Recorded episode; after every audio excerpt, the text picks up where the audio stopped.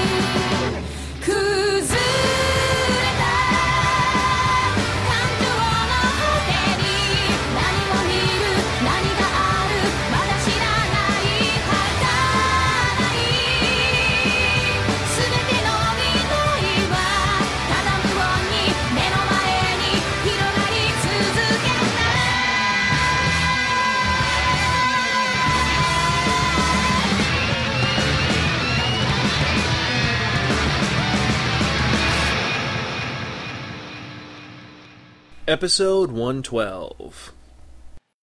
Welcome to Apocalypse Paradise. Hello, and welcome to another episode of the Spiraken Manga Review. This is your host, Zan. And this is Cal. Hey, how you guys doing today? Pretty, Pretty good. good, I'm hoping. Beat you to it! I didn't You do, do it. you did it. You did it. You beat me to it. Yes. Yes. it's- So it's another episode of the Spiraken Manga Review, and yes, as since Cal's here, we have a co-host again. Yes, after our insanely long episode 110 and that very absurdly strange 111, which I should have waited for Cal for actually, but well, you know that episode had to be released, so. Yeah, it's alright. I'm trying to keep things on time now that we've evened out. And, well, hopefully Cal will be able to. Well, he's not going to be here for a couple of weeks because apparently you're going on vacation again. Yeah, I definitely get around. Put it that way. Hey, I have time off work and I, I intend to use it. So, is your passport filled yet? Not yet, but I'm working on it. Yes, and that one place that you told me about, which you won't tell them because they'll get angry, I am already shaking my fist at you angrily for. yeah, um, that's that one's my little secret. Yes, it is. So, either way, for those you don't know, a site that provides information and reviews about manga. Every episode, we'll talk about a different manga, one or two, or however many reviewers we have in there, and we'll talk about the manga, give you some information about it, if it's good, if it's not good, how the art is, how the characters are, and why the jacket copy is either bullshit or it's true. And this makes it so that you can actually go to a bookstore informed enough to say, hey, this manga title, it's worth buying, or this manga title, I should light it on fire and run away from the store before the cops get me. and uh, I've heard we're kind of entertaining a little bit. I mean, 112 episodes plus our sister podcast, the Spiraken Movie Review, is up to Yeah, what are we up to on the movie review? uh, number 18 actually, which was released on Saturday. That is the Army of Darkness podcast. Wow, one uh, 18 already. Seems going fast. Yeah, well, that's how it is. We try and release as fast as we can. It's pretty cool. I mean, what are we gonna say? I mean, it's just completely what the fuck. I mean, we're working hard, we're pushing it, and you can check us out at www.spiraken.com. And what's the new URL for the forums? Oh yes, spiraken.darkbb.com, and that is http colon slash slash s p r a k e n dot d a r k b b dot com. And join in and rant at us and read Cal's very interesting questions about phone video games. Hey, you know what? I'm just trying to get get some uh, some conversation started on this forum. We need these people to, to actually join the forum and start talking. Feel like talking to each other. Might as well just do an episode. If we're gonna talk to each other. Is still missing, which I'm surprised at because he was a pretty ad- adamant person on the podcast and on the, on the forum. Who's that? Big Rick. Maybe he's still posting, trying to post on the old forum, Mm. clicking around and, and just looking at his screen. I like what Art said. He's probably masturbating to horse porn. Oh Christ! Uh, who knows? Who knows? You can also email us at spiraken at gmail.com, zan at spiraken.com, Cal.spiraken at gmail.com. or you can email each of our individual co hosts at their links on the profile page. I'm actually going to be redesigning it to make it look kind of cool. I'm thinking we should go with a prison motif. Like it has our profile and then us looking forward and then a bunch of information about us. And we should actually try to attempt to be thrown in prison when we actually take these photos. So that'll be we can have an episode leading up to it. Also, there's Deke's question, which is we should make it like uh, SNK versus Capcom or Capcom versus Marvel, where you have the screen of all of us together, and you can click on each picture and it shows all the information. Oh, that's a cool idea. But that's a little bit too hard for me to program because my skills aren't that great. Actually, you know what? Speaking of of Marvel versus um, Marvel vs. Capcom 3 officially has a release date now, and uh, I have to admit, I was looking forward to this game a lot, but now I'm kind of, you know, losing interest in it. And something I heard kind of, you know, bothered me. If you pre-order the game, apparently you're gonna get early access to exclusive characters that will later be released online as downloadable content. And I just don't like the way the direction this is going in. We're gonna end up getting like a fighting game, and then you're gonna pay sixty bucks for for the game, and then if you but you if you want every freaking character, then you gotta go online and pay extra fee to get other character. I mean, I think that's such a fucking ripoff. That that just bothered me a lot. So I'm not gonna say I'm gonna boycott the game, but I was even before I read that I was leaning more towards maybe not buying it, just kind of renting it and giving it a shot. But now, you know, I don't know. I don't know if I'll even buy it now. Well, the thing is, once they show that Zero is going to be in the game, I'm very interested in getting this game, and well, we'll see what happens. We'll see. When I played it at New York Comic Con, which you still should have gone to, maybe next year, I like the I like the gameplay of it, and I definitely am interested in playing more of it. We'll see what happens. I still have like six games to go through, and if you want to check those out, definitely look at the forum. I actually posted a bunch of information about the different games I want to get, and also the games I'm currently playing.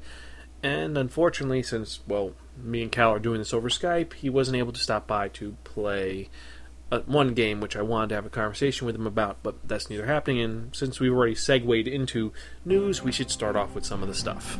Yeah, yeah. So we actually have manga news again. Yes, we're back to doing manga news. So can you fucking believe it? So the big one right now is that well, we'll go from Saturday on. So first big one is that well, well actually there's not much news. There's only uh, what is it? Big thing is that first off is that Dragon Ball SD is gonna be a spin-off series that's to be printed in December. So more Dragon Ball. Hooray. Yeah, you know what? This is a series I just never saw the appeal to this at all. Back when we were in, you know, in high school, I guess, which is X number of years ago, I'm not going to reveal, but this was really popular on TV, and I just watched it, and, and I just couldn't understand why people like this. I don't know. It's just not my thing, I guess. Well, a lot of people liked it because it was uh, one, it was an action series, and the other reason was it was a, a reinterpretation of Journey to the West, which I went into a little bit in the last episode. That's a, it's an ancient Chinese story, but either way, it's too much Dragon Ball. It's been done for years. Why are they making an SD manga? I don't want to see super deformed Vegeta and super deformed Goku fighting, or turning into a super deformed giant monkey. It's just kind of what the fuck. Yeah. I'm not the biggest fan of super deformed stuff anyway. I, I may have mentioned this on the on the podcast previously, but I don't know. Not my thing. What else? Amazon has listed the Sacred Blacksmith manga from Tokyo Pop. Uh, apparently, it's been picked up again, so that's kind of cool.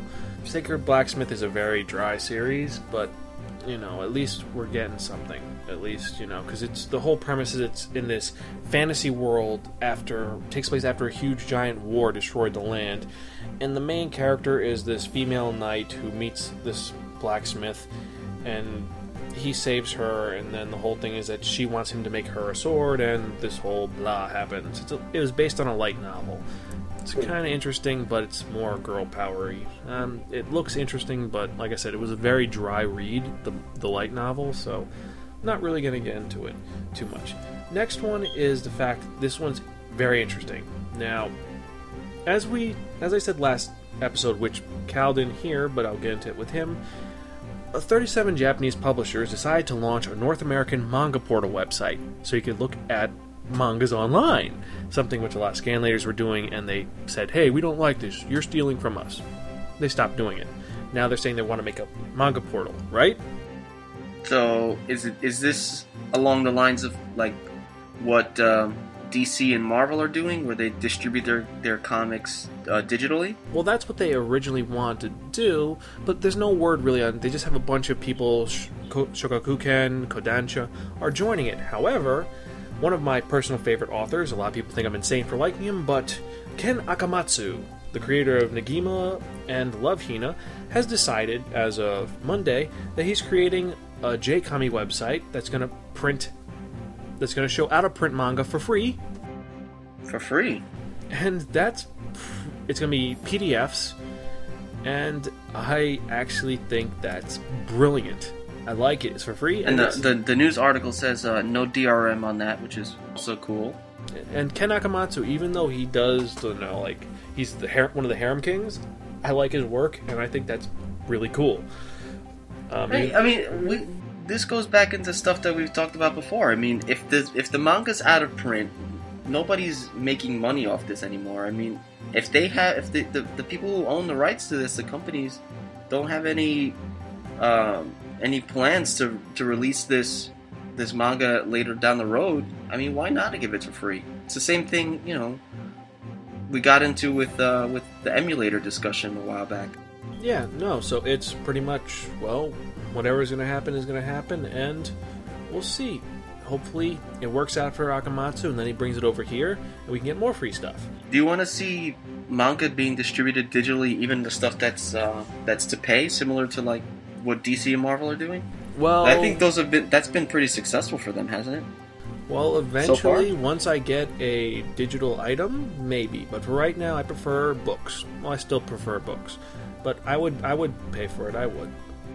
Yeah, I, I mean, the world's going digital, man. I mean, it, it it's that's that's just the way it is. I, I, there's always going to be a place for the physical media, but I think you're really going to broaden your audience if you if you go digital.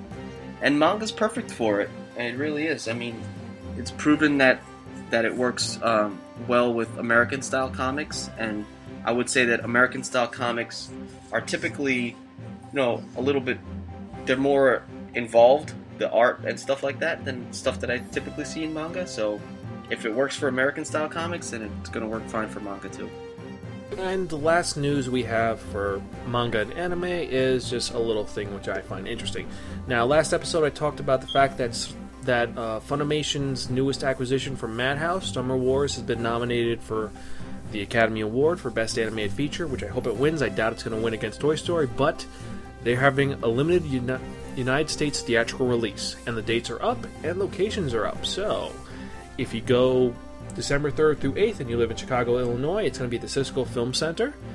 December 10th through 16th, it's going to be in LA at the AMC Covina 30.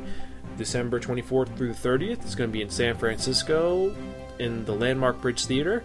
December 29th through January 4th, which means I have to figure out when I'm going to go see it. It's going to be in New York City in the IFC Center.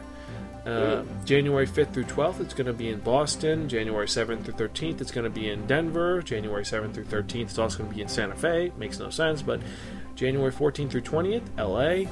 January 21st to 27th, Philadelphia. 20, January 23rd through February 3rd, Honolulu. And January 28th through February 3rd in Seattle, Washington.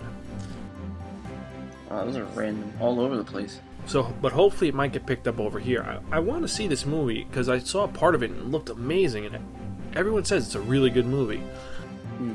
Do you think it's fair for for computer animated movies to compete with uh, traditional animated movies? Well, this is a mixture of A and B, so I think it would be. Well, honestly, it's a Disney film for Toy Story. I think that everyone's like, "Oh, Disney, let's not look at anything else." Yeah.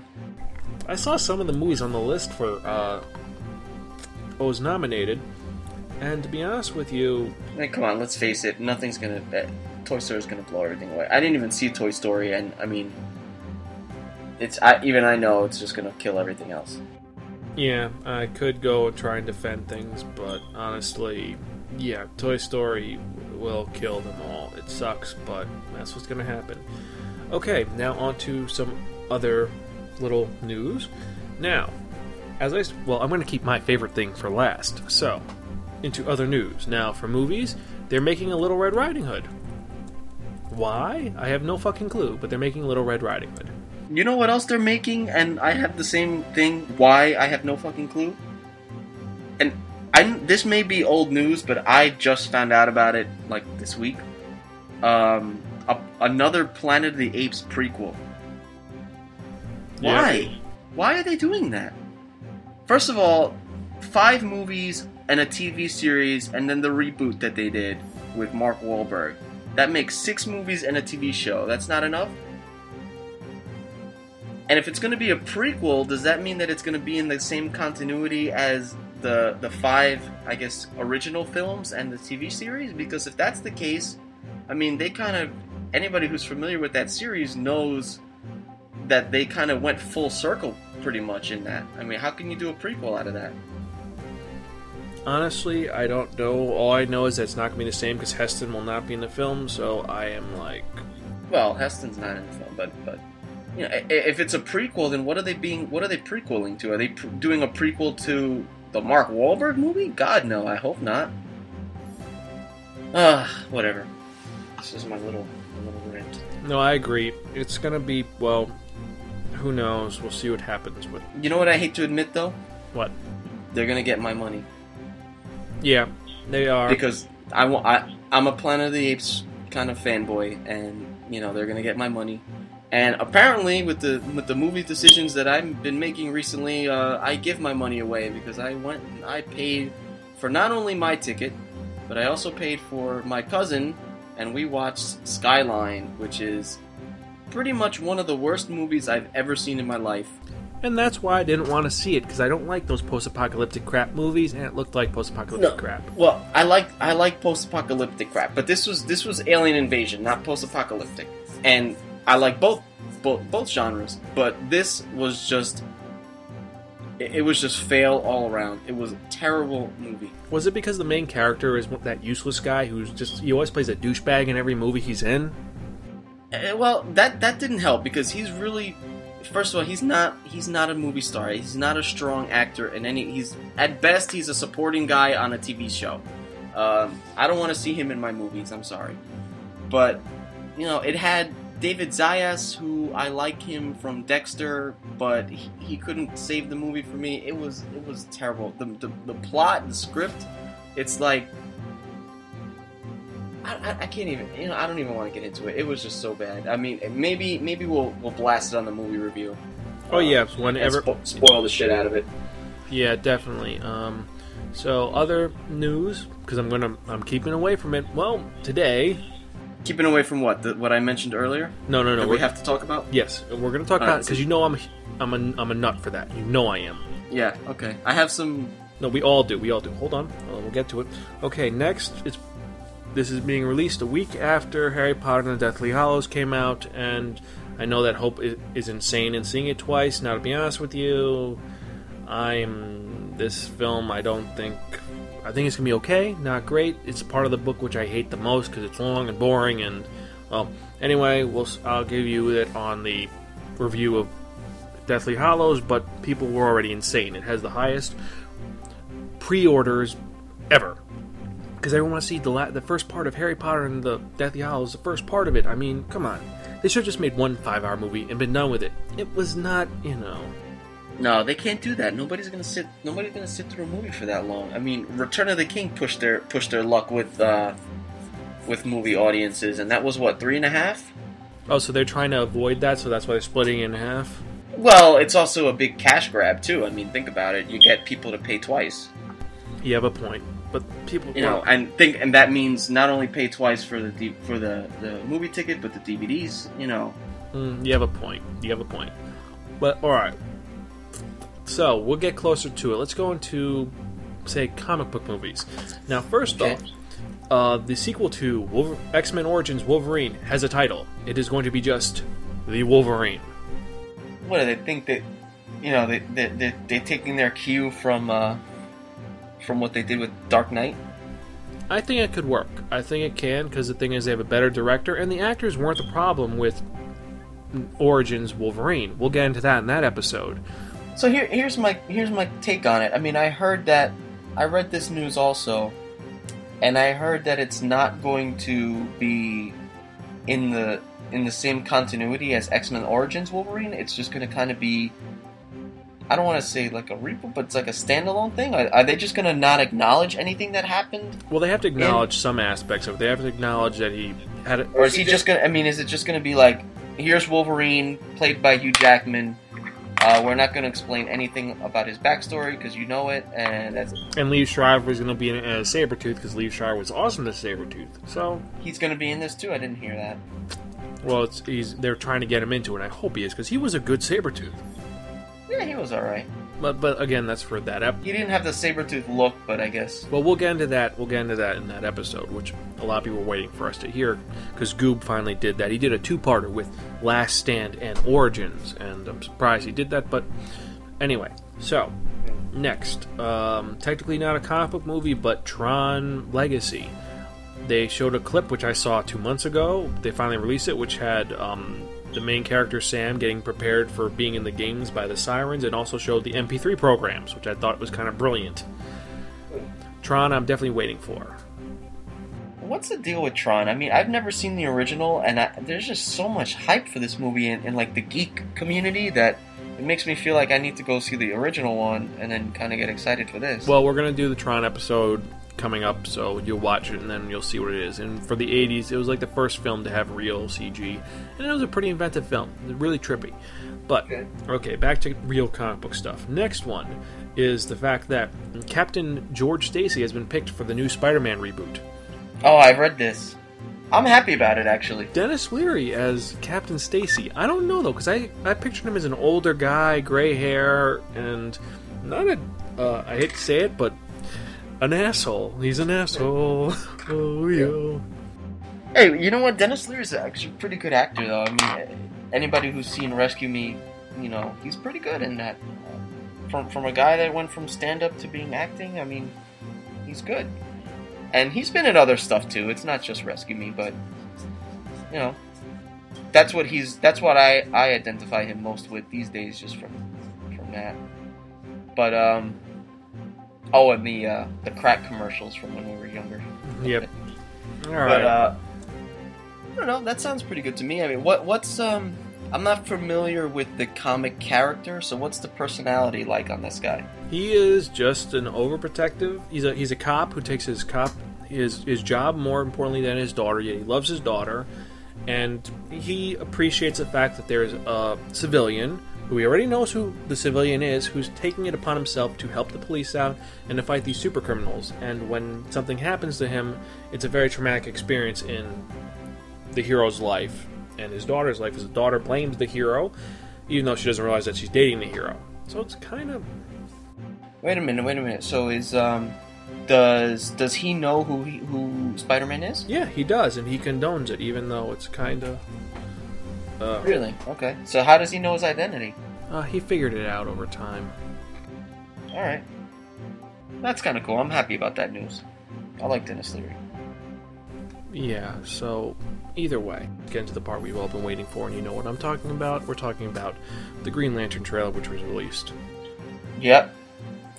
So what did you think of it? Let's start with that. Okay, first off, I have I downloaded it three times on the computer. Once in HD, once for my iPod, and I made a little CD. I, So I, I take it you like the trailer. okay, overall, we're gonna. I'm not gonna break it down the trailer because you've probably seen the trailer already. All of you who's listening, pretty much. I like the trailer. I like the design. The only thing I had a little issue with was when you see him in front of Pie Face, put on the the suit for the first time, and he's like, "Wow, can you believe it?" Because it looked really fake there. Besides that, the movie looks really fucking cool and looks pretty good. Even though he's a little more of a of a like playboy than I expected Hal Jordan to be, I like it. See, in I don't know. I I kind of I have my fingers crossed with this movie now. I'm a little bit skeptical because after seeing the trailer, I don't know, I got kind of a I don't know, a very weird vibe off of it. It doesn't seem like I don't know if cheesy is the right word. Like it doesn't look cheesy. It looks kind of cool at the same time, but it I feel like it's um I can't quite put my finger on it, but there's there's just something that that it didn't do it for me. The trailer. I don't know why. I mean, I'm obviously gonna see this movie no matter what, but I don't know. Maybe it was the tone. The the the, the tone of the trailer was very light and I, I don't know. Maybe a little bit too light, but I don't know. The, the CG didn't really do it for me. I mean, they didn't really show off much of. Uh, maybe a lot of the effects aren't done yet, but they didn't show off much of his uh, his using the ring and I'm still not s- completely sold on the suit, the, the you know the, the the design of the suit. I guess I'm just gonna have to get over it because it is what it is. But Kilowog looked kind of cool though. Kilowog looked awesome, Tomar-Re looked good, Abin Sur looked awesome, and Sinestro looked awesome. And Oa looks great, so that sold me right there. But the thing was, I like the fact that when, not like that last scene of the suit when he's saying, "Oh, I'll go look for trouble," that looked bad. But him when he's like when um, it shows Hector Hammond scream out "Hal" and it shows the, the close up, that looked really good. So maybe they're just fine tuning the suit and the graphics, but I think it could be really good. And I really I, I- I also got that same like Playboy vibe off of it. I mean, what? Why they? Why they make him like that? I mean, I'm comparing it to you know the most recent retelling of the origin, which is uh, Green Lantern: First Flight, the animated movie, and you know he had a sense of humor, but he never came off as as being like that Playboy type in that movie. Well, he never really was a playboy type. He was just. So, why are they doing that in this one? I mean, did, did, are they trying to just cash in on Ryan Reynolds' uh, sex appeal, or That's probably why. I mean, I like the fact that they're the fact that he's trying to flirt with Carol, and Carol's like, "I don't give a shit. You're a piece of shit," because that was always their relationship originally. That she hated him, and he was in love with her. So we could see what happens with it. I hope it does. Like I said, I hope it really does good. I got my finger crossed. It might be really good. It might be. It's made by the guy who did the Rocketeer, and he did a pretty good job. So see here? Here's my here's my also one last thing about it is I really I really want this movie to do well, not only because I happen to like Green Lantern, but I think that this is a very very very important movie for DC. I think Green Lantern is is exactly the type of character where they're kind of like dipping their toe in the water and seeing seeing if they want to keep going making the movies like like what Marvel's doing because obviously you've got you've got Batman which is hugely successful. You got Superman Re- Superman Returns you know maybe didn't get the, the the you know the response they wanted but they're still doing the the other Superman movie in 2013 and you know that's going to make them money. But here comes Green Lantern who's he's very popular but he's not mainstream popular. Go talk to some random person on the street and ask them before you know before all this hype came out ask them if they knew who the green lantern was and i'd be surprised if they said yes. Obviously people like us comic fans very familiar but do you think that you know the average person knows the green lantern? Eh, not. I think the flash has more mainstream uh, popularity than green lantern does. Well, we have a uh, uh, argument because because also remember DJ Green Lantern brings a lot of notoriety to it. People are looking at him because of DJ Green Lantern, who's a very famous DJ. But again, that's that's picking. Uh, I think this this this is a this is a big movie for DC. I mean, if if Green Lantern tanks, then I think that's going to kill potential for a lot of other projects that that DC's got in the pipeline. If it on on the contrary though, if it's successful and makes a lot of money, not only can we get some some sequels to this, but I think then they'll be like, all right, let's let's try to do some of the other characters, and and maybe it might lead to a Justice League movie one day.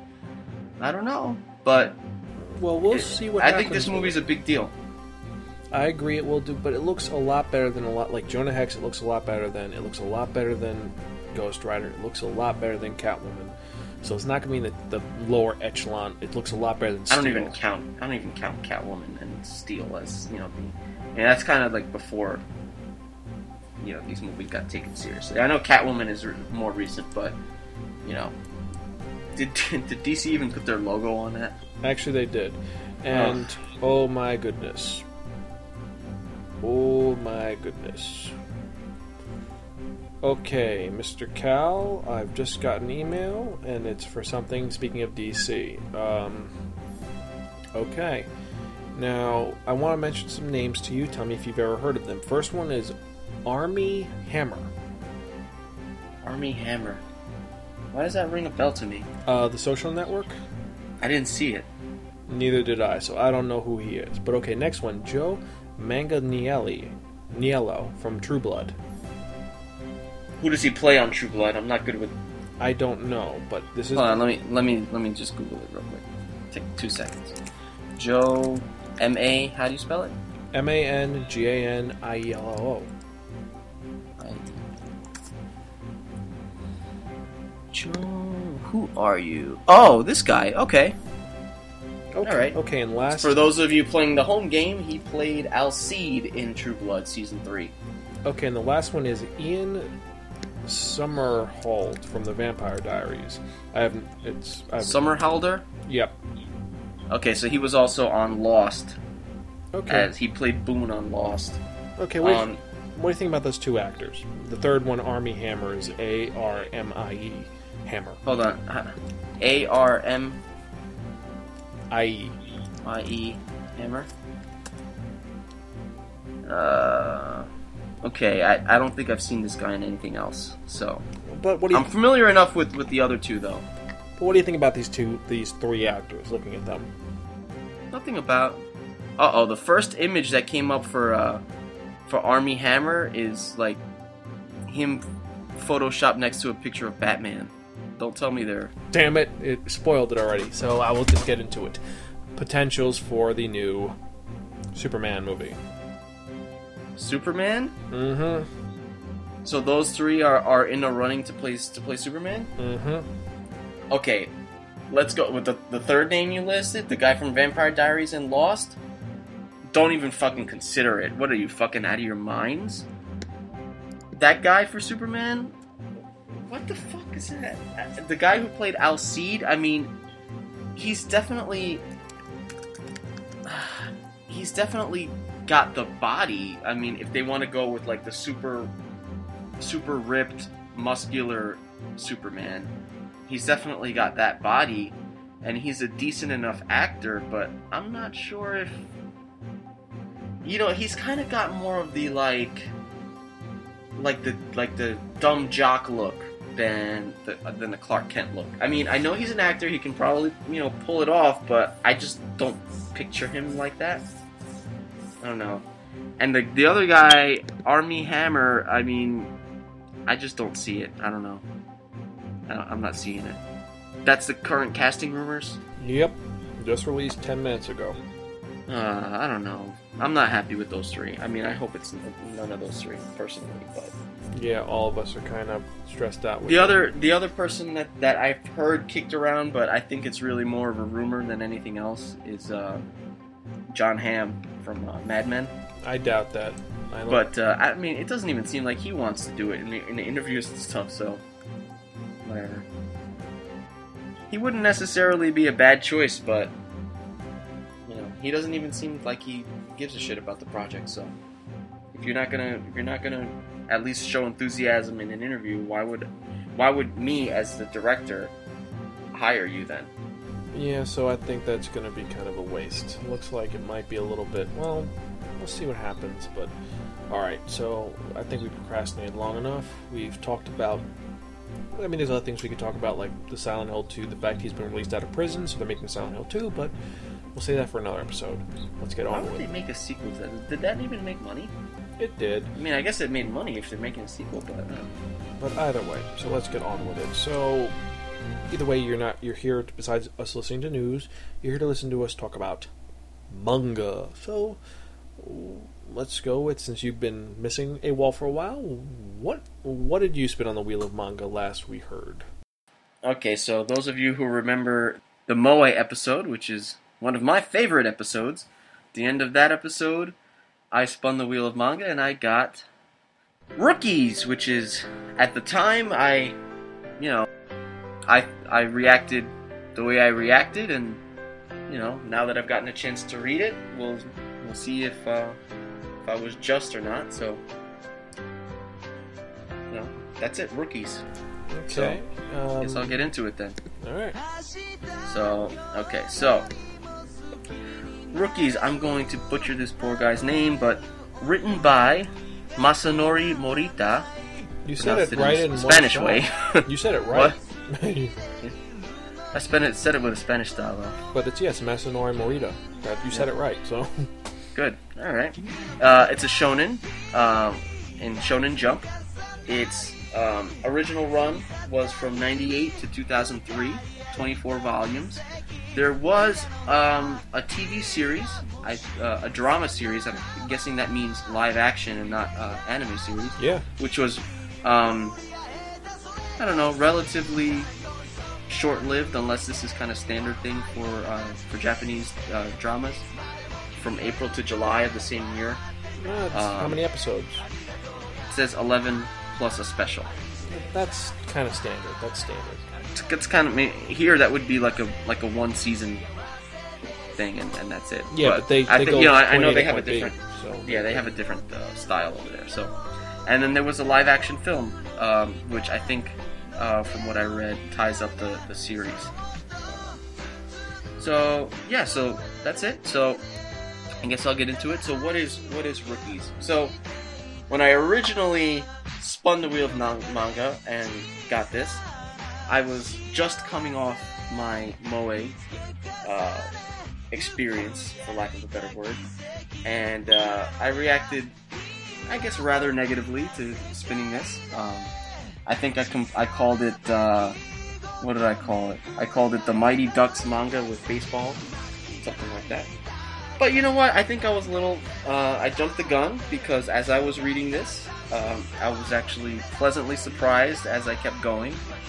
So basically, let's let's start from the beginning. So the the, the manga follows the I guess the tale of the main character named what's his name? So bad with names. Uh, Koichi. So it follows the, the, the, tale of the main character Koichi, and we see that he's late for his first day of work, and kind of giving a background of his personality.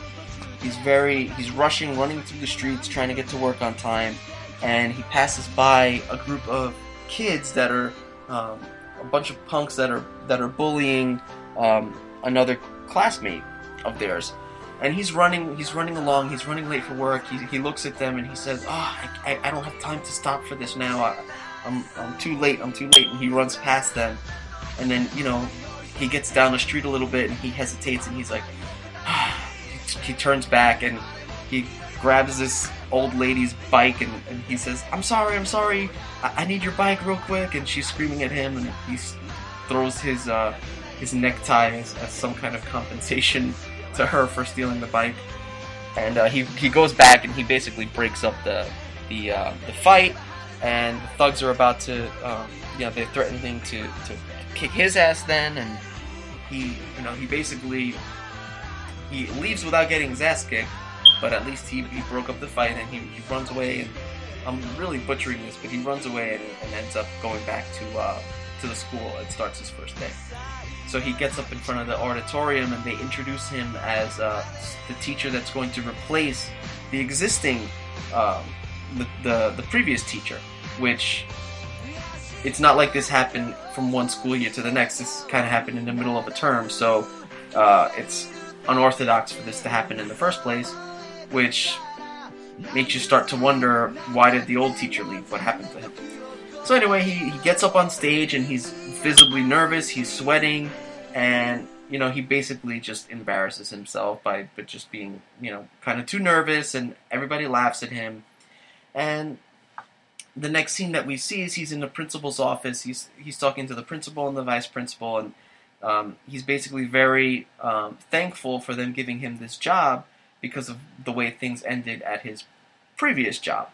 And they don't get into it right away what happened, but the the principal basically says to him, um, "Don't worry, I've heard what I know what happened at your previous job." And he says, "Don't worry, it'll never happen again." I, you know, I'm I'm different. I'm I'm focusing on teaching now, and What did he I- do? I Did he wanted- rape a, a student? What?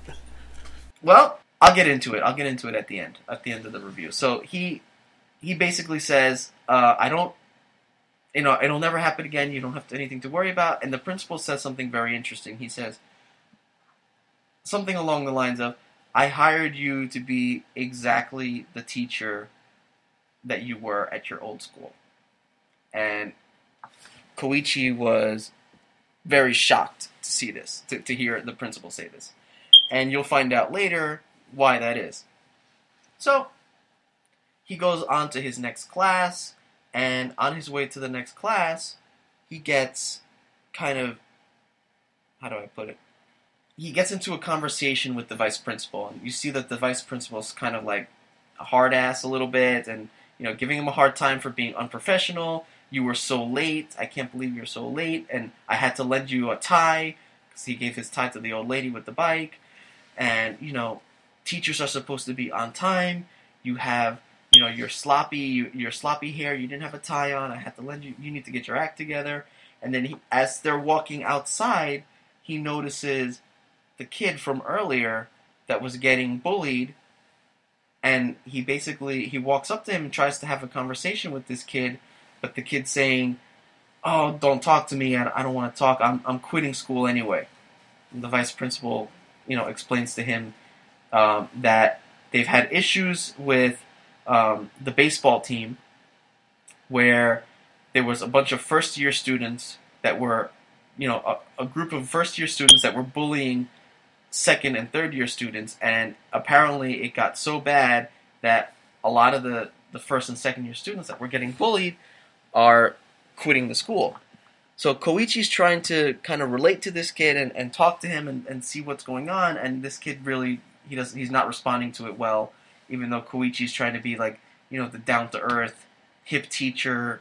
You know I'm only 24 years old. I'm not that far away from your age. You know you can relate to me, but you know it didn't work on this kid. So this kid basically somehow or another I don't really remember exactly, but somehow or another this kid ends up mentioning that he's going to be at um, a certain uh, train yard later that night, and that he's waiting for the kids that were that were bullying him. So Koichi takes it upon himself to go and confront the kids that were bullying him, the ones that that he met earlier in the day, and he goes and confronts these kids, and these kids are you know your typical you know high school punk kids who don't you know don't respect any authority and they don't want uh, you know they don't want to have anything to do with this you know this fucking teacher who's coming in and, and trying to you know tell them what to do and everything but basically what he does is he's successful in doing one thing he kind of asserts his um, how, how do I phrase it? Authority. He kind of asserts it. Yeah, exactly. And while they don't flat out respect him, he intimidates them enough to where the kids kind of convince themselves that they're not going to go to meet that the, the one they were bullying at the train yard. So they're like, "Oh, this guy. Who does this guy think he is, telling us what we can and can't do? Fuck him. We're not gonna go." And and you know, uh, we're not gonna go just because he said we don't feel like going. You know, things like that. You know, basically he he he he got them to not go, but uh, you know they'd never admit it. But anyway, uh, it came it came to a very close to a boiling point in that room because he was you know the kind of the the leader of the punk kids who was giving him the most attitude. You know, Koichi kind of went up to him and, and you know was you know very close to getting into a physical altercation with him, but you know it didn't happen. Fast forward to later on in the chapter where uh, Koichi goes and meets up with the kid, um, you know, the kid that was getting bullied, and he Koichi says, you know, what what what were you gonna what were you gonna do? You know, this, this these guys were gonna come and uh, you were gonna beat them all up with your baseball bat, and and the kids, you know, he's like, who do you think you are? Who do you think you're talking to? Why you know why are you trying to, you know, why are you trying to stick your nose in where it doesn't belong? You're just a teacher. I'm not gonna talk to you. And you know, Koichi, he's he's really trying to get this kid to open up to him, and he just won't. And the kid threatens him with the baseball bat, and Koichi doesn't back down. He says, "If you want to fight me, fight me. Don't use a bat. Bats are for cowards." And the kid, he doesn't want to listen. Or weapons are for cowards, whatever he said. And the kid doesn't want to listen. The kid goes to hit him with the baseball bat, and Koichi does like a freaking roundhouse kick and kicks the baseball bat out of the kid's hands. And the kid is uh, is shocked that he that this just happened. And then the kid goes to punch him, and Koichi basically takes he takes a couple of punches from this kid, and he's trying he's trying not to fight back, not to fight back, but then eventually he he can't take it anymore, and he punches the kid back, and the kid gets knocked out for a while, and while the kid's unconscious, Koichi is there, and he's saying, "Not again, not again! I can't believe." You know, I can't believe I did this again. I, I don't, I don't want to, I don't want to do this anymore. And and basically, why he why he got fired from his old job is he he has a reputation of he takes things into his own into his own hands, and he got into a, uh, a fight with a with a student at his old school, and supposedly beat him within an inch of his life. So. Koichi has has been known to fight with the students physically. So he has an anger management problem, essentially. Well, it, but it doesn't seem that way. It seems like it seems like they push him to it. Like he tries his best not to. He never came off as he wanted things to go down this way. It was more he you know, he he's not going to sit there and just get beat up for forever. You know, he'll fight back eventually, but he tries to resolve things the way a teacher should resolve them. Oh, so he takes the defense of most abusers with, You drove me to it, baby. I didn't mean to hurt you, but you drove me to it. Yeah. Why do you make me hurt you, baby? But, you know, that's pretty much it. So, when the kid kind of uh, wakes up, I guess he must have uh, smacked some sense into him because he, he, the kid finally now opens up to Koichi and he starts talking to him about what these guys did to him. And basically, you know, he says that these guys they, they beat the shit out of me all the time. And you know they ruined my my throwing hand. I was i wanted to um, you know I, I i loved the baseball team. I wanted to go and and you know compete at the the uh, Koshien, I, I'm pronouncing that wrong, but the the, the very famous uh, stadium the, in, the Koshin Stadium? yeah, for for uh, for high school baseball matches, and you know he he wanted to go and, and compete, but now his hand's fucked up, and it's going to take a year for for his hand to heal, and you know that year happened is the very critical year for him to to prove himself as a high school baseball player, and you know, so these guys, these punks, they really fucked this kid, and he, you know, it it it affected his uh, his life. So now, you know, Koichi kind of understands, you know, what what these guys, these punk kids are, are capable of, and you know, he he basically decides maybe what I what I said about the Mighty Ducks is is true after all, because he basically decides to take these bunch of delinquents and legitimately take an interest in them and try to get them to to to turn another a new leaf and and you know restore the the, the, the baseball team and kind of you know lead them to, to glory. So he he agrees to, to take on as in addition to his teaching responsibilities, he he agrees to take on the the, the uh, overseeing the baseball team. Become the team advisor. Yes, team advisor. I was looking for the word, but um, but yeah. So so so then you know I read I read a little bit more after that. I'm not going to get too much into it. I mean, it, it shows him uh, starting you know the next day as a teacher and, and actually teaching a, a class for the for real the first time, and um, it shows you know he, there's a lot there's a little bit more of the confrontation between him and the other punks in the uh, the, the the the punks that, that I mentioned earlier, specifically the, you know kind of the, the the lead one. Let me look at his name. I, I can't remember the guy's name. Uh, where is it? Where is it? Uh, uh, Aniya, his name is. So things come to. I don't want to spoil anything, but you know things come to to. There's a couple of uh, boiling points that things come to. I mean, Aniya is, um, you know, kind of testing his limits with Koichi, and you know, there's one point where Koichi is speaking with another uh, faculty member, and all of a sudden, uh, a baseball comes flying through the window, breaks the glass, and almost hits them.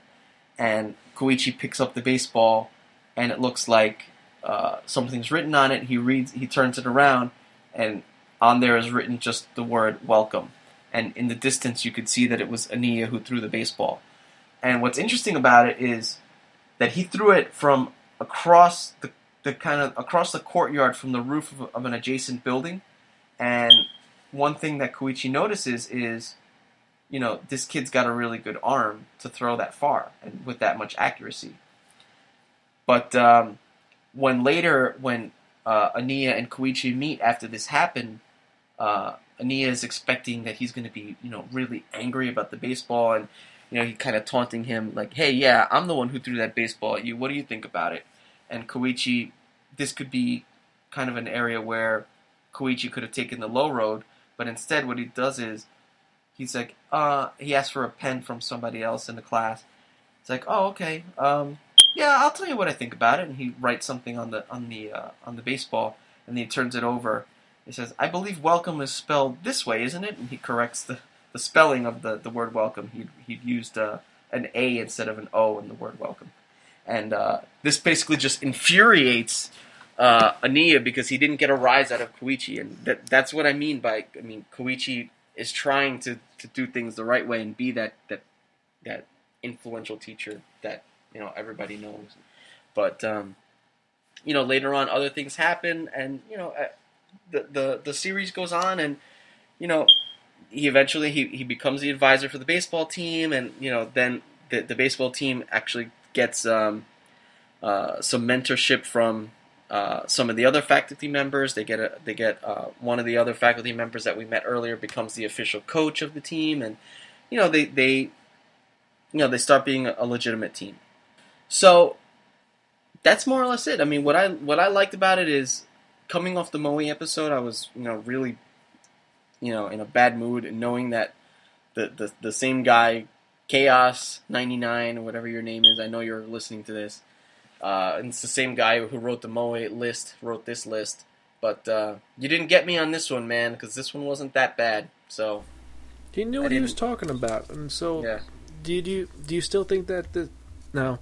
That's the thing is sports manga isn't like like sports like reading from Sports Illustrated. It's more about the characters and the teamwork, and I, like that about Japanese series. yeah, yeah. I'd say you know it. It it, it def- definitely surprised me because I, I went into this even even right right up until the point where I started reading the manga. I went into this expecting to really hate it, and I'm I'm surprised that I didn't. So So out of our five point rating from Take Two, Priest Purify, Piss on the Ashes, and Burn It, uh, a typical reading material at your local correction facility, Gift from Your Crazy Aunt Muriel, okay but forgettable, Borrow from a Friend, Don't Return Unless Offered Pocky, or really, really, really fucking cool. What would you give this? I'm giving it Gift from Your Crazy Aunt Muriel. Middle of the road. It's not a bad series, but at the same time, you know, I've read better stuff. I've obviously read worse stuff, but um, yeah, I don't think that it's not a bad read. It's not something that I probably think that later on I'd be, I'd be you know, a couple months or years down the road, I'd be like, oh man, that's that was good. I, I think I need to go back and re- re- reread that. Whereas, you know, with other uh, mangas I've read, I think that's the case. So, I think a three is fair. Definitely not bad. And how is the art style in this series? It looks kind of interesting. The art style was actually, it was actually pretty good uh, to me anyway. Um, for me, a big thing with uh, with manga is I need to be able to. I'm very bad with the names, uh, unless I'm reading it for a really long time. So I need to see the the char- I need to be able to identify the characters visually right away, and I didn't have that problem. Of, you know, I didn't have that problem in this one. Whereas in other ones, I've had issues where I read and you know uh, the characters kind of look a little bit too alike, and I can't tell them apart right away. So that didn't happen. Um, That's pretty cool. That's the the cover looks very So, odd the- though. the art, eh, no, it's it's it's not. It's actually pretty. It's pretty good. Um, they yeah. If you're looking at the same picture I'm looking at, where he's kind of like he's got making this weird expression with his mouth, yeah. like that sounded really bad. But I mean, well, the expression he's making it looks like it is the same thing anyway. But um, yeah, I, I've noticed that in the manga, like a lot of char- like they'll do that. I don't know if they think that adds emphasis or something. Th- I didn't like that, but other than that, I mean, the art was fine. That's pretty cool. Um, Uh, hmm. Now, so that's pretty cool. And so, are you thinking about giving other sports mangas a try? If this one was that interesting? Mm, maybe depending on the on the sport, how much. I mean, if it was like this, I could see myself giving it more of a shot. If it was more into the sports and you know, heading towards moe territory, I don't know. But Hmm. no, based off this, I, I wouldn't. I wouldn't.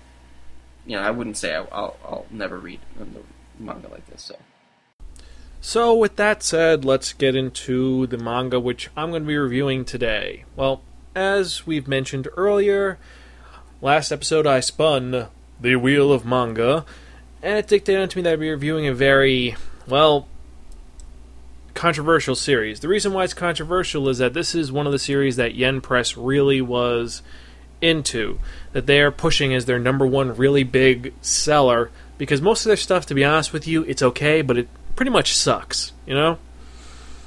It's um, there's stuff that's like a get from your crazy out Muriel Uh, pretty much. I mean, there's some good stuff, but the most of it is Get From Your Crazy Aunt Muriel or stuff you can find at your local correction facility. But they have some few gems which are really, really, really fucking cool. But let's get into it. So, this manga is technically a horror, but it could also be an adventure story and also a survival guide, maybe. And it was originally released by Kadokawa Shoten, and it's currently going to be released this May. Actually, it's March 2011 by Yen Press, and there's currently six volumes. Originally came out 2006, still coming out, and it's written and illustrated by two brothers, Daisuke and Shoji Saito, two brothers who they've done a lot of stuff together. And the series I'm going to be reviewing is Gakuen Mokushiroku, or Apocalypse Academy, or, as we know it over here and how it's being released, High School of the Dead. Yes, a fucking zombie series. Yep, zombies. Can you What's believe? with all the zombie stuff lately? I don't know. It's just Zombies are, are are getting so popular all of a sudden. I know they're becoming the new vampire. Yeah, I guess. Yeah, very true. Really, it's understandable. And also, there is an anime series which is pretty faithful to the actual series. A little bit less graphic, but it's still pretty cool. And let's get into what High School of the Dead is about. Now, like with most of the Dead series, it's about the zombie fucking apocalypse. Something happens, we don't know what, and suddenly the dead are rising and they're going crazy and killing people. Now, the interesting thing about these zombies are that, unlike with the Walking Dead zombies, unlike with some of the other zombies, these ones don't react to smells or visual contact. They react by sound. So that's the only way they can identify you. So if you see a bunch of zombies and you're there, you could theoretically sneak by them if you don't make any noise. So basically, like you know, Solid Snake would be fine. Well, Solid Snake would be fine in any apocalypse zombie apocalypse, alien apocalypse, the robot apocalypse. He'll be That's fine. But, yeah, and. Also, the other thing is these zombies, their fluid apparently doesn't infect you. It has to be a bite. Okay. So it's not a typical, oh god, Now, he's. are they are they kind are they the typical mindless zombies? Uh, yes, they're not like the ones from Walking Dead where they understand rudimentary things. These ones pretty much are they find out that there's a target and then they will attack it. But here's the thing they have increased strength and increased speed when they see their target, and I mean really strong. Like they get a hold of you, you're Okay, a so when- fucked. Like, can't you just like pick up a rock and throw it to the other end of the street, and then they'll start running over there? They might, but some of them do have like I mean they do have some visual cues. Like if they see they hear a noise, they can hone in on it and they'll know, oh shit, there's someone there, and they'll go after it. But it's they do have some sight, but it's mostly like their main thing is sound. Like you can sneak by them, but once they notice you, doesn't matter. They, you're fucked, unless you got some heavy artillery. Okay. And this actually opens up in the thing. Well, there's a little side part, which is the the side story, but we'll get into it. Opens up with our main character Takashi, kind of musing that before this happened, the night before he stayed up really late, and he didn't expect anything to happen today. Then it goes into the present, and the present is him, his best friend Rei Miyamoto, who is a girl that he likes, and then his other friend, whose name is uh? Hisashi Igou, are currently barricading themselves on top of a small observatory on the roof of the building. It's like imagine a raised platform. They're literally barricading themselves on the top of this raised platform with a little building on it, and they're freaking out like, "What the fuck are we gonna do?" And it immediately says, "Sophomore Takashi Komuro, sophomore Hisashi Igou, sophomore." So, all right, it establishes these as the main characters, and they're like, "During what the fuck are we gonna do? When did this happen? How the fuck did this happen?" They're trying to figure out what happens, and that goes into a flashback because it's showing everything's gone crazy. And the flashback is that Takashi was kind of depressed because of the fact that he liked Rei. Rei was his best friend, and when they were kids, they made a pinky promise that they were going to date eventually. But for some odd reason, she decided to go and date Hisashi. So he's kind of depressed, kind of stressed out, and he walks outside. He's bumming out of class, and he looks and he sees the teachers running out because there's someone shambling at the the gate. And they go, "Oh, what are you doing here? You drunk? You can't be here." And the gym teacher's like, "Yeah, you can't be here. I'll kick your ass, make you go away." And as this guy punches the guy, the female teacher with them notices, "Hey, his fingers are missing," and immediately, guy bites one teacher. He goes into a shock, falls over, and guess what? The teacher turns into a zombie right away? Uh, within like five minutes, Oh wow, that's fast. it's it's a fast acting whatever it is. So he starts freaking out, and Takashi's like, "Oh shit!" He's watches. He's like, "Fuck!" Runs downstairs. Immediately, he goes to the classroom and says, "Rei, you're coming with me." And the teacher's like, "What the hell are you doing? Get out of this class! You shouldn't be skipping." He's like, "Rei, come on, we're getting the fuck out of here." And meanwhile, Hisashi's like, "Hey, why are you doing that? You can't tell her what to do. She's with me." Blah blah blah blah blah. And he's like, "Fuck this!" And she's like, "So then both of you come on." They run out, and immediately you hear someone on the loudspeaker saying, "Attention, students! Currently, there is some strange individuals in the school. Please do not panic. Remain calm." And oh God, help me! so, so the school immediately goes crazy, and it focuses. They're running away, and they're trying to figure out what the hell they're going to do. Meanwhile, it focuses in on the one that everything's going crazy, and there's this kid who is a very rich, well-to-do girl by the name of Saya Takagi, and she is just kind of she's wondering what the hell she's going to do, what's she going to do, and there's this guy that she's kind of convinced to help her out, and he is madly he's been in love with her for years, and she's kind of been she, treats him like shit, but the fact is that this guy, she's like, well, I need someone to help me. You, you can help me, right? And he's like, okay. And so they're barricading the room, and immediately he's wondering, what the hell are you gonna do? We, we can't fight them. And he looks around and he sees a nail gun. And this guy, uh, Kota, is a gun otaku. So he immediately looks at it and he's like weighing it in his hand. And he's like, okay, this is a little bit too heavy. I need something for a stock. Aha! And he MacGyvers himself a gas powered nail gun to kill the zombies. And he's pretty much protecting the girl that he's in love with who kind of treats him like shit. Who's a rich bitch and she says, I am a self proclaimed genius. She's like the ultimate genius. And she grabs a drill and a bunch of other stuff and they go out to fight.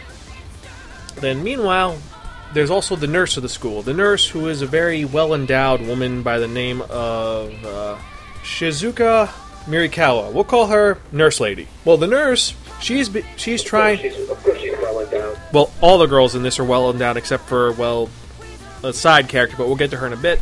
So, meanwhile, the nurse and this student are kind of trying to figure out what they're going to do. We're stuck in the lab. What are we going to do? And the guy who's with her gets bitten, and as he's freaking, out, he's like, "You gotta run! You gotta run!"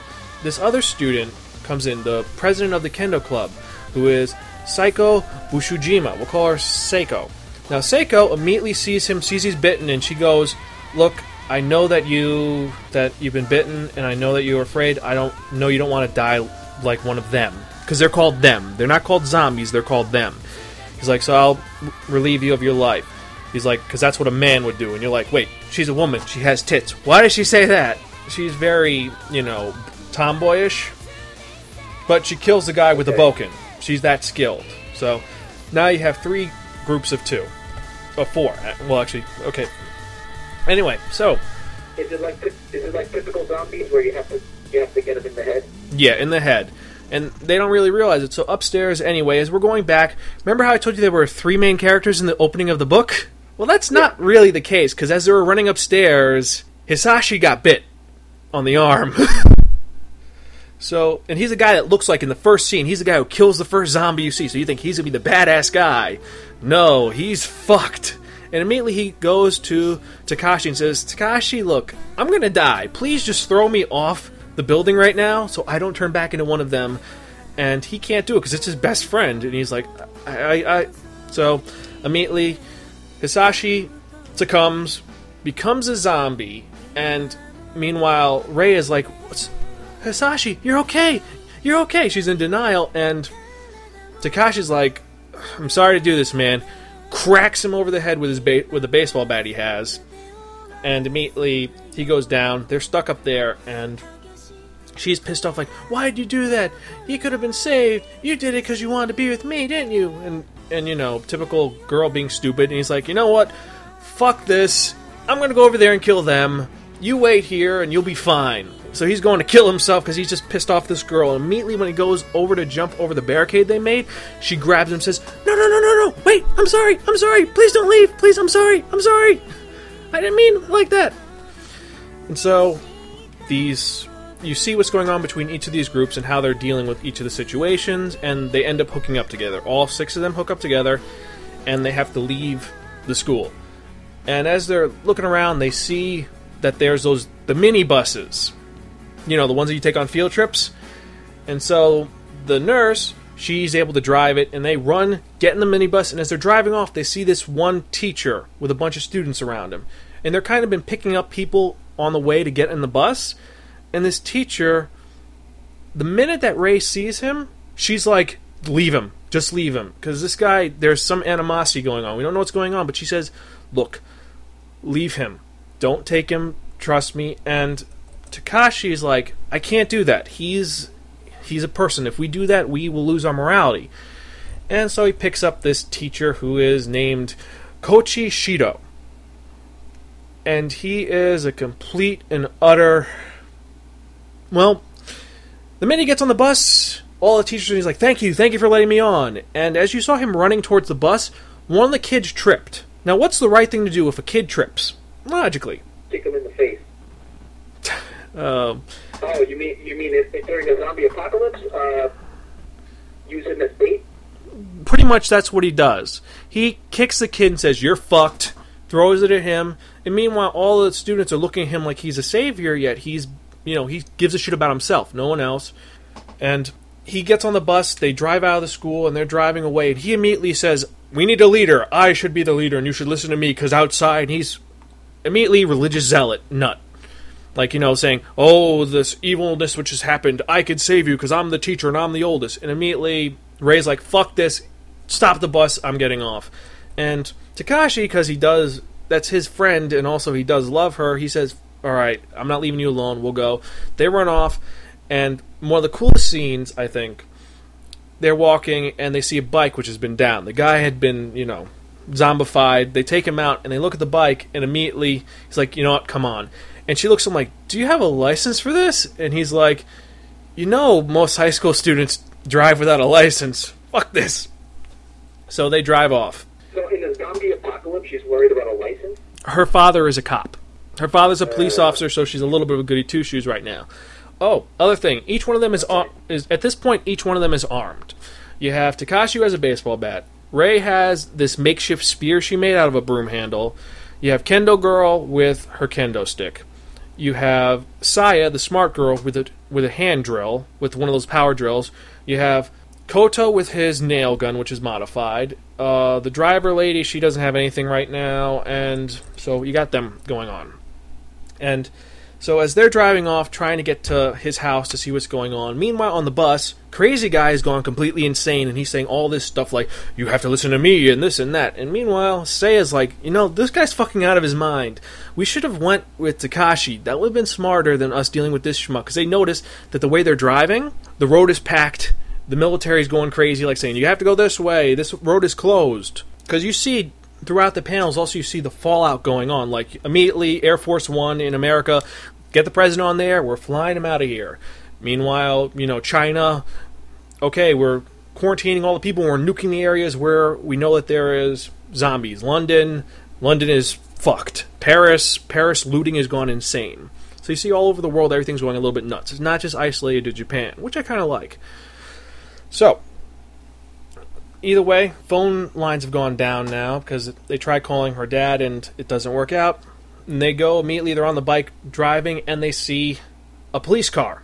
And immediately the girl's like, oh god, we're gonna get pulled over because you're not wearing a helmet. And he's like, what the fuck? It's like he wants to be like, bitch, shut up. But she's, you know, he likes her. So they pull over, they go into the police car and they see immediately he goes and, you know, he's looking for stuff. He grabs one of those whippet batons and he pulls out a Smith and Wesson off the cop.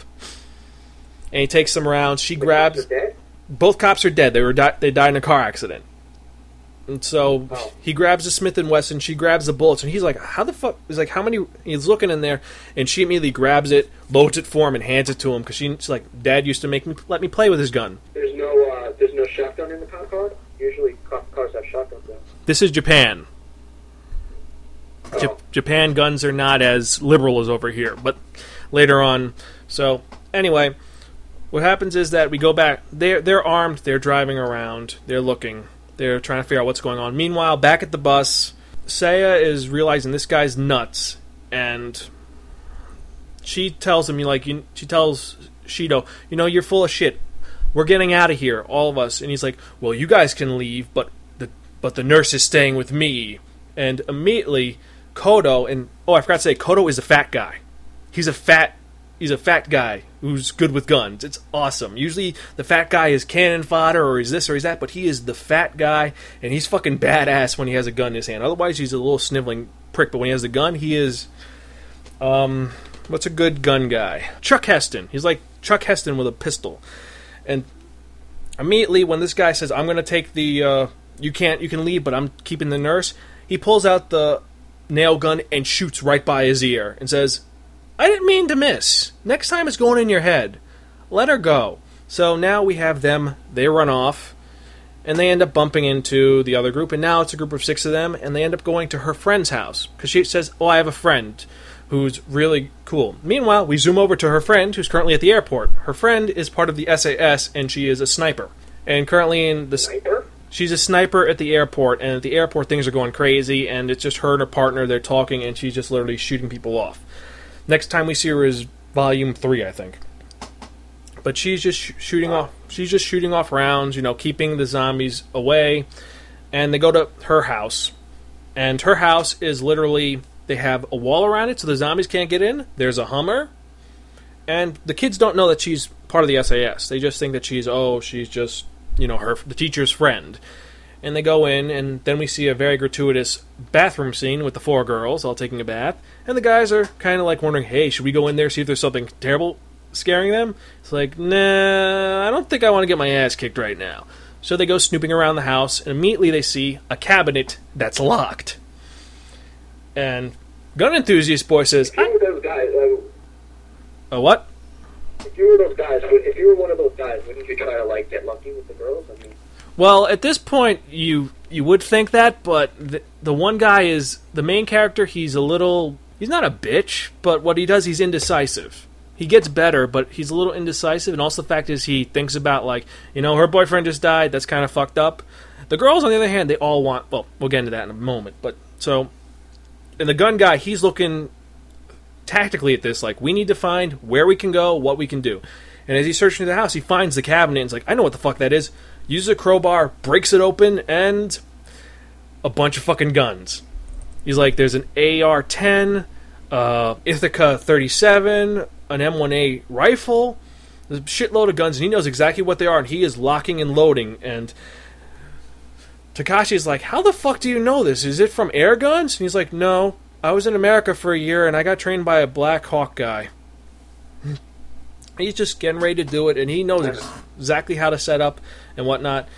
And from there on, it gets a little bit more involved. They end up having to escape the house because they end up saving a little girl who's being attacked. Her father got killed by accident because he's like looking, look, he's knocking on a door where there's people inside and says, "Look, I don't give a shit about me, but please take in my little girl." And he gets kind of violent, yelling.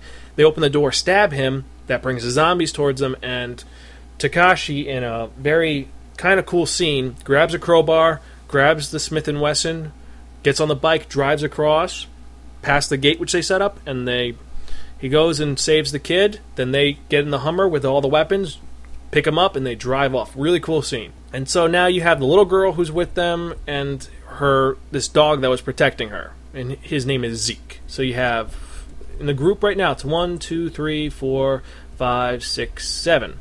Seven members in the group, and each one has their own little thing. If we want to break it down, first off, main character Takashi, he's the leader of the group. He's kind of been forced into it, but he's good at what he does. Like he's willing to, at the drop of a hat, he will risk his life to save one of the other ones. So he knows what he's doing.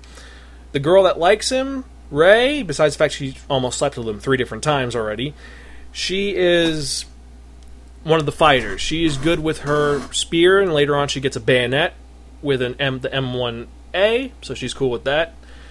Then you have Rich Bitch. She's like their tactician, so she's kind of cool with that. She gets a Luger. Then Kendo Girl, she ends up getting a katana, so she's just you know close hand fighting. And then you have Koda, who's just there all around, just give him anything and he will kill anything. And then you have the girls as support. And at one point, they're actually thinking about it, and he thinks about it in RPG terms like, okay, these ones are our fighters, this one's our priest, this one's our wizard. Eh, It's kind of intriguing. I like, I but that's just to keep, you know, to show the characters going. But I like the fact that also, in the fact it goes back to Shido, who's now turned, he's letting the kids fuck around and do whatever on the bus, and they'll do almost whatever he says. He's become very charismatic towards them, and, you know, at one point he says, Look, this world has all become ruined, and we are going to be saving some refugees. Meanwhile, they're being led into a refugee camp, and he's saying they're going to control the refugees because they are the saviors, they are the truth. And one of the guys says, This is bullshit. You don't know what you're talking about. And he's able to convince the, the other kids in the bus to throw that kid out. Say, just leave him, leave him there to die. And they listen to him because he lets them do whatever they want, including a scene where there's a huge orgy going on. And that it's because he can control them. And, and he's very Charles Manson ish with his just calculating nature. And be honest with you, he's a fucking prick, and I hope he dies, but he's such a good villain that I want to see him stay, also. Now, yeah, like all good villains, I mean, I still want him to get it. I still want him to get fucking shot in the face with the nail gun, but still.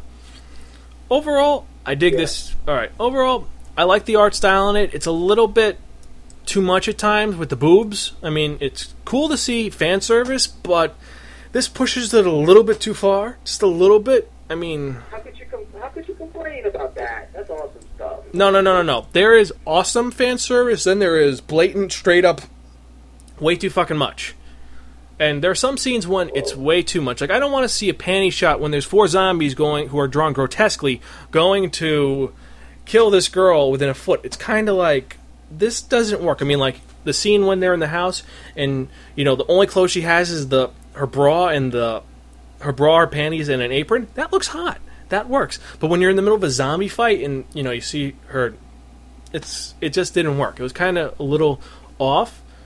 But the story I'm kind of digging. I like zombie stories, which is kind of weird because I'm thanophobic. But I happen to like the zombie apocalypse stories, and this one is pretty good. I'm I like where it's going, and the fact is, my favorite character is Koda. And one of the cool things about him, which I found out, is the fact that his name, Kota Hirano, does that name sound a little familiar to you, Cal? Yeah, it does. Yeah, he's ba- he's based off the guy who made Hellsing. Mm. So that's why he's So it like an homage? it's an homage or a parody because he's completely batshit crazy, and I like that he's really badass. He he is pretty well. He's he's really cool. I like him a lot better than I mean. I like the main character. He's not bad, but I like him more. Just because Coda, I mean, he's, he gets shit on in the series because the girl he likes eventually says, "You know what? You've been protecting me, and thanks, but I don't want to be with you." And then the girl he falls in love with, the cop later, she ends he ends up having to dust her because she gets she's almost going to get bit, and she says, "Look, She gets I- infected. no." She's surrounded, and she screams to him, "I don't want to become one of them," and he has to take her out. I That's think a pretty powerful scene. Like, why wouldn't he at least try to get them first? no, because there was no, he didn't have the ammo, he didn't Okay. have the time, and sh- it was either take her out or she's going to become one of them, and he loved her that much. But he is, I think, he's going to snap, and then the main character's going to snap because they're right there, almost on that. They're on that knife's edge where one push either way is going to either drive them nuts or they're going to kill themselves. They're right there. And the main character, well, he's got his pick of the girls because all of them apparently want him. So, but that's always it's like a it's like a weird, strange harem esque zombie manga rather. And I actually am going to legitimately pick this up when it comes out because it is pretty cool. I mean, it's not super good, but it's pretty good. I mean, for my rating, I'm definitely to have to give it a borrow from a friend and don't return unless offered Pocky because it is that cool. It just sucks I have to wait so long for it to come out. And don't worry, I am pimping out Yen Press. You should go reserve it now. I've actually done that. But and watch this, the TV on because uh, Sentai Films released it over here. It's on the Anime Network also. Watch it. It's pretty cool, pretty intriguing. And well, what could I say about the series? Oh, that's one thing I forgot. The gun detail is insane. It is gun porn. They literally will show the object and even say, "This is an M16 Mark blank blank. It was created here. It has this many rounds, and this is how you use it." And every weapon they get, they literally go through how to use it. It's like, okay, you have an Ithaca 4 shotgun. All right, it holds four rounds. You pump on the bottom, pump, you pump the handle, fire, pump, fire, pump, fire. Then to reload at the bottom. It's it's pretty fucking cool. But either way, anyway, we're getting a little off topic. This is just a precursor because originally I didn't think I was going to get this because I thought it was going to come out during the uh, what is it called when we did Walking Dead. But I guess that's going to be an entirely separate episode. You know. Either way, we should get into well. Besides that, before we get into the final part of the episode, we would like to say that this is our Thanksgiving episode, ironically, because Thanksgiving is tomorrow. So, happy Thanksgiving, everybody! And also, and before that, also remember next week is my birthday. Send me birthday wishes uh, 206 250 8462 or email me at zan at spiraken.com. You can email Cal at. At gmail.com. And do you have any wishes for anyone for Thanksgiving beforehand or anything you want to say for everyone? Oh, yeah. Happy Thanksgiving to all of our U.S. fans and to all of our international fans. Happy Thursday. Um, let's see. Think of the American manga review when you eat whatever meal you're going to eat on the Thanksgiving, and I hope everybody gets good Black Friday deals and or Cyber Monday deals. Yes, and remember, for those of you who are trying out Four Loco, don't drink the watermelon one. It is gross. Yeah, I don't really, I don't get it. What is that that stuff? I've never had it. Um, Deke had it, and it's literally imagine Jolt Cola mixed with vodka. Uh, yeah, Yeah, pretty gross. pass. I agree. Anyway, so we should get to that part we've all been waiting for. So, okay, guess that's it. I mean, kind of long review. I mean, it's one of our typical hour-long episodes. I think. Yeah, it is past an hour. Holy shit! Yep. So, guess we should get to that point we've all been waiting for. You guys know what I'm talking about. I'm talking about that one, that only. The Wheel of Manga! Yes, friends, the Wheel of Manga, except no substitute. Now, what is the Wheel of Manga? The Wheel of Manga is a prize wheel which we've requisitioned and changed for our own purposes. The actual origin is too mystical and strange for any mortal being to understand, but it has 10 slots on it. And what we've done is we've assigned 10 different manga to each of the list of manga. Now, what we're going to do is we're going to spin the Wheel of Manga. and Whenever it lands on, that's what we're reviewing for the next episode of the Spiraken Manga Review. So, since. So, we're going to have you spin first, Cal. All right. All right, let me spin right now.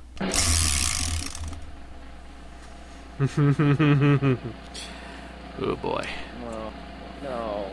Okay, it's, What? it's not that bad. Don't worry about it. It's that series. Well, you got a number seven. Oh, man. All right, Naruto. Okay. You know what? I've I've seen this all over the place. I have no idea what the fuck it's about, but it's like it's everywhere. Okay. So, and most of your anime cred and manga cred has gone down the shitter. But hey, I I've never seen it. I've never seen it. it's a pretty interesting series and it's kind of addictive. A lot of people do like it in the manga. Maybe I'll like it. I don't know. Well, well, the manga has no filler, unlike the anime series, so that's a good thing. So you might like it a lot. You never know. If I see you start wearing the headband, I will have to slap you, though. I'm telling you this now. I will ah, slap you now. So let's get into what I'm reviewing in the next episode. So let me spin the wheel of manga. Ooh, number three. I've been waiting for this series for a while, and I'm kind of happy about it. So, in the next episode of the Spiraken Manga Review, I'm going to be reviewing, well, an old school series by Kia Asamiya. And what series am I talking about? I'm talking about that intriguing steampunk series. You can even say it is more uh, cyberpunkish. And I'm talking about Steam Detectives. Kind of cool. Not that bad. So, next episode, we're going to be talking about ninjas and steampunk. Kind of different. Well, actually, you're taking a couple of weeks off, so when we come back, you'll talk about Naruto. That gives you time to read all the insanity. Am I gonna like this? Um, actually, before the hype, I actually did dig Naruto a lot. It wasn't that bad of a series. It's a typical shonen series with the power creep of character fights an adversary that's stronger than him, gets his ass kicked, gets a new ability, so on and so forth. Wash, rinse, and repeat. But there's a lot of sex jokes, a lot of comedy, and it's not a bad series. It was just overhyped, in my opinion. But hey, this is your review of it, so we'll see what happens. Yeah, so I think that's it for this episode. It was kind of fun, a little different, and a little crazy too. Especially with that very long. Well, we talked a while about the Green Lantern trail and all the movie stuff. Yeah, but you know, I. It's the banter. People like the banter. Oh yeah, definitely, and also the 100 meg files gives them stuff to listen to every episode. So, yeah.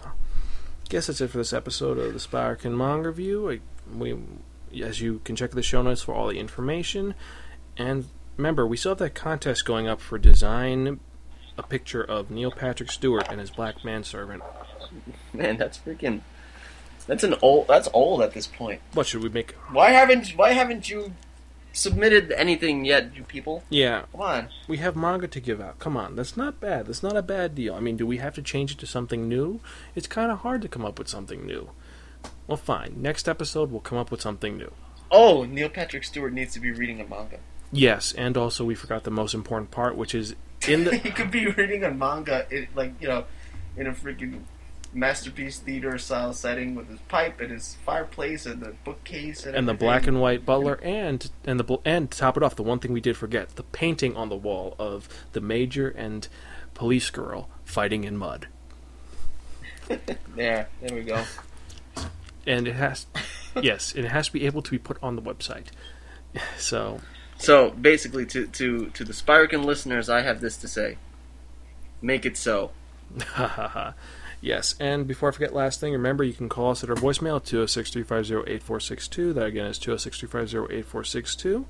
And without further ado, Uh, I'm Cal. and this is Zan, and we are Gonzville.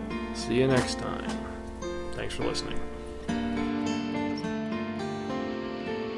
終